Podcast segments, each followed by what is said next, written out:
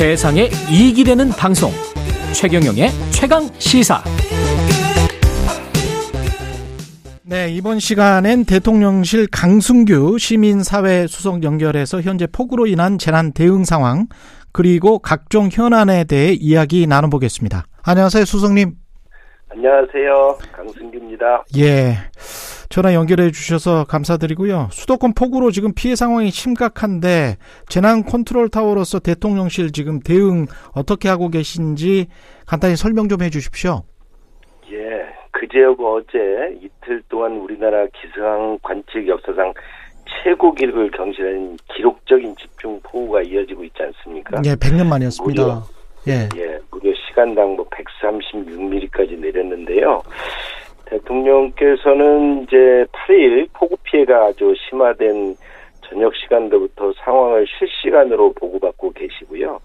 어, 또 그때마다 추가 피해가 없도록 상황을 철저히 관리하고 있습니다. 어제는 음. 또 어, 관악구에서 우리 침수 피해로 우리 일가족 세 분이 아주 안타깝게 운명을 달래셨잖아요. 현장을 직접 점검하시면서 이런 취약 주거 지역, 취약계층들의 주거 지역이 이렇게 어, 폭 피해 등 재해 때마다 피해를 많이 보는데 이에 대한 철저한 안전 대책을 좀 정부 차원에서 조속히 마련하고 지시하기도 하셨습니다. 네. 어, 뭐 어제는 저 국무위도 그렇고 또 재상황 대책본부도 그렇고 대통령과 대통령실은 어, 재 대책에 아주 온 전력을 다 어, 힘을 쏟았습니다. 그런데 수석님 그 그제 말이죠. 그제 저녁에 네. 대통령께서 퇴근할 때 그때 시각이 몇 시였습니까? 뭐 저가 저도 정확히 퇴근 시간은 그 정확히 저는 뭐 제가 체킹을 해보지 않았습니다만 예. 어제 그 그제 피해가 예. 가장 심했던 시각대가 뭐 한 9시 전후로 비가 집중 후가 내리지 않았나 이렇게 보여지는데요. 예. 예. 그 당시 그때는 이제 우리 대통령께서도 어 대통령 계셨죠. 사저에 계셨죠. 아, 그러면 서초동 네. 사저에 계셨었고 네, 9시 네, 경에는 11시 45분쯤에 이제 대변인실 통해서 행안부 등 관계 기관의 위험 지역 사전 대피하고 출근 시간 조정 동료 이런 지시가 내려왔다는 건데 네. 그 몇 시에 퇴근하셨는지는 지금 확인을 못 해 주시고 그때 퇴근을 몇 시에 하셨는지 모르겠지만 그때 왜 차를 못 돌렸을까 이렇게 비가 쏟아지는데 차를 못 돌리던 이미 퇴근을 하, 계셨던 것 같고요. 그 상황에 뭐 네. 어, 저녁 시간 9시 여부 때부터는 침수가 이미 주변의 서초동 지역에 시작되었고 예. 그 대통령이 계신 곳이 곧 바로 상황실입니다. 상황실 속에서 대통령이 계신 곳에서 저 한덕수 국무총리나 이상민 행정안전부 장관, 오세훈 서울시장들부터 실시간을 보고로 받고 계셨고요. 또 지침도 내리고 여러 가지 상황에 대한 대책이 진행되고 있었습니다. 저희들도 그 당시에 저녁 시간에 퇴근이라든지 어떤 미팅들을 하고 있습니다. 이에 대해서 지속적으로 어 저희들도 연락을 취하면서 관심을 갖고 있었기 때문에 어 대통령이 어디에 계셨냐 가지고 어떤 또 대통령 실의 여러 가지 컨트롤다가 부재했다라고 프레임을 쓰는 것은 무책임한 공격이라는 음. 거죠. 어제 그런 상황이 전혀 일어나지 않았는데 지금 어, 대통령의 그 관저가 지금 그 아직 그 입주하지 않은 상황에서 청와대를 저희가 그 국민들에게 돌려주고 지금 잠시 사저에 머무르시다는 것을 공격하기 위한 예, 그 야당의 프레임일 뿐이죠. 음. 어떤 상황이 어제 어떤 결정이 이루어지지 않은 것도 없고 또 대통령실이 정확하게 현장과 총리와 행안부 장관과 또 피해가 가장 컸던 서울시장 등과 실시간으로 그런 모니터링을 하고 대응을 했는데도 불구하고 국민이 고통을 겪고 있는 재난을 정쟁으로 삼고 있는 것이죠, 야당이. 그렇게 생각하실 수도 있을 것 같은데, 네. 그러면 제가 이렇게 질문을 드려볼게요. 네, 네. 만약에 이런 국가 재난 상황이나 또 우리 같은 경우는 남북이 대치하고 있기 때문에 굉장히 위기 상황이 많을 수 있지 않습니까? 네. 그런 네. 상황이 생기지는 않아야겠습니다만은 네. 혹시 앞으로 그런 이런 사, 비슷한 상황이 생기면 또 퇴근을 하시는 겁니까? 퇴근을 하셨다는 것을 지금 자꾸 어떤 쪽으로 저희는 퇴근 그 상황에서 어제는 퇴근하실 때는 상황이 발전이 돼 있지 않았지요. 근데 그렇죠? 예고는 비에 대한 예고는 아니, 비에 대한 예고가 있다 그래서 비가 온다 그래서 대통령이 퇴근을 안 합니까? 폭우 피해가 발생했다면 모르지만 대통령께서 퇴근을 하실 때는 저희들도 다 일상적으로 어제 저녁 약속도 있고 다 가고 있었습니다. 계속 약속된 어떤 미팅이라든지 예정 등이 무작정 미뤄지거나 연기될 수 없는 거지 않습니까? 상황이 왔을 때 그 상황에 대처라는 것이죠. 어제 대통령께서도 그런 부분에 있어서 한치도 착오가 없으셨습니다. 그 구조적으로 봤을 때 청와대가 있었을 때는 관저가 있고 집무실이 있고 국가위기관리센터가 한 곳에 있었기 때문에 혹시 청와대를 용산으로 이전한 것에 관해 근본적으로 조금 잘못된 판단이 아니었는가 그런 생각은 안 드시나요?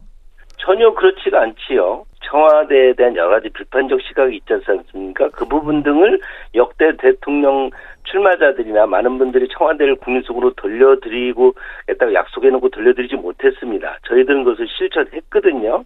음. 그런 부분 등이 지금 직무 환경에서 용산의 대통령실이 마련됐고 당 어, 초기이기 때문에 모든 것이 완벽하게 세팅이 되진 않았습니다만 이런 부분 등을 빠른 시간 내에 세팅해서 직무 환경이 마련됐고요. 이 부분에 있어서 다른 착오가 없었습니다. 어제 그제 기록적인 폭우로 재난 상황이 벌어지고 있습니다만 대통령실이 청와대에서 용산을 이전했기 때문에 발생한 문제가 나타나지 않고 있습니다. 그런데 문제가 나타났다라고 계속 프레임을 찍어서 공격하고 있는 것이죠. 대통령께서 컨트롤을 하지 않아서 어떤 사고가 났나요? 사고를 컨트롤을 하지 않은 상황이 있었나요?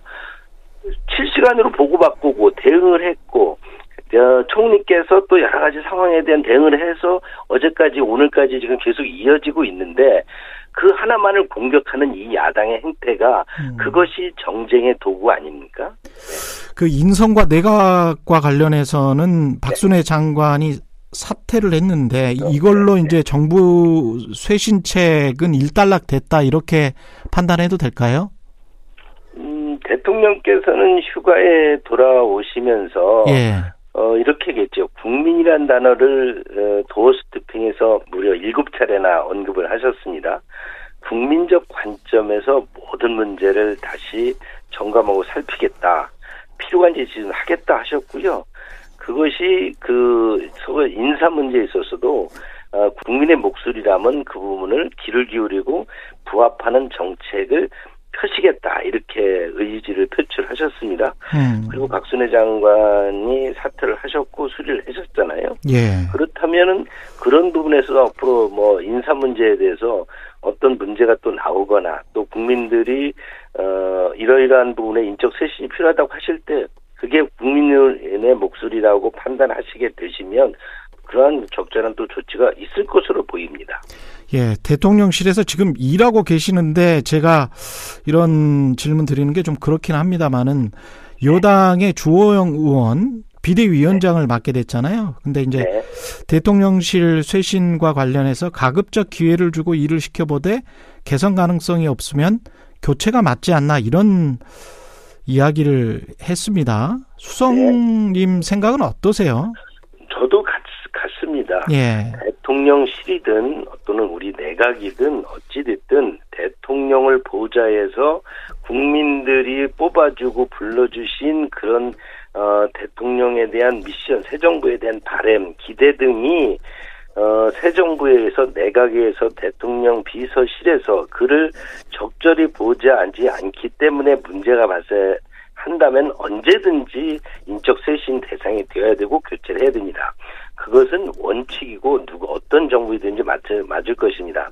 다만 그런 부분 등이 일의 체제를 갖추고 또 여러 가지 어 사정에 의해서 그 어떤 시간적이고 어떤 여러 가지 상황에서 도 체제를 잡아가는데 여러 가지 어떤 외적 내적 어려움이 있을 때 기다려 줄 뿐이겠죠. 음. 아마 조우영 대표도 그러신 거고 최의종 인사권자인 대통령께서도 그런 적절한 시점이 무엇인지 그 또 실제 쇄신의 본질이 뭐어야 되는 건지 그 내각이나 그 비서실의 무능에 의해서 그런지 아니면은 어떤 기대 이하치의 어떤 여러 가지 상황 판단에 문제가 있는 것인지 아니면 또 외적 변수 등에 대해서 좀 더 효율적으로 대처할 수 있는 시간적인 또는 이런 상황적 여건이 아직 부족한 건지 이런 판단을 해서 인사권자는 최종적으로 판단하시겠죠. 예.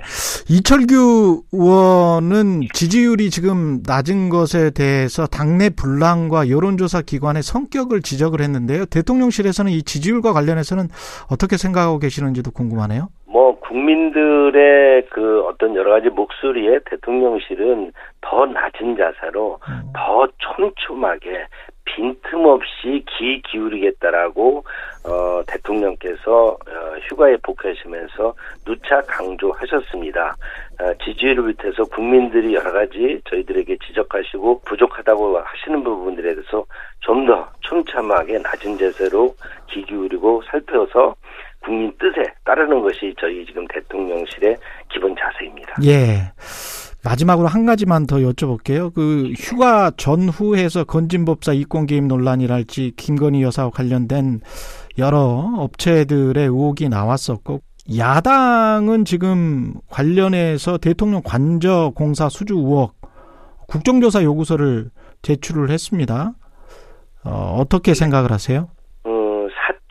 채용이나 이권 개입이다. 어떤 그 캠프에 관여했던 분들이 뭐 대통령 비서실에 영향력을 미친다든지 뭐 이런 부분 등이 그것이 문제가 되는 것이라면은 어 여기 대통령실은 공적 기강 공직 기강 비서관실이 있고요.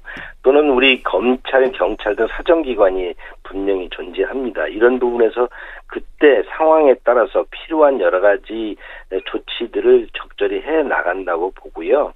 어, 저희는 정 운영에 방해가 되는 여러 가지 요소가 나타날 때는 그때 그때 정부가 또는 대통령이 또 대통령 비서실이 적절히 취하는 것이 국민들이 새 정부에 대해 기대하는 그리고 또 새 정부가 앞으로 해야 될 방향이라는 것을 주지하고 있고 명심하고 있습니다.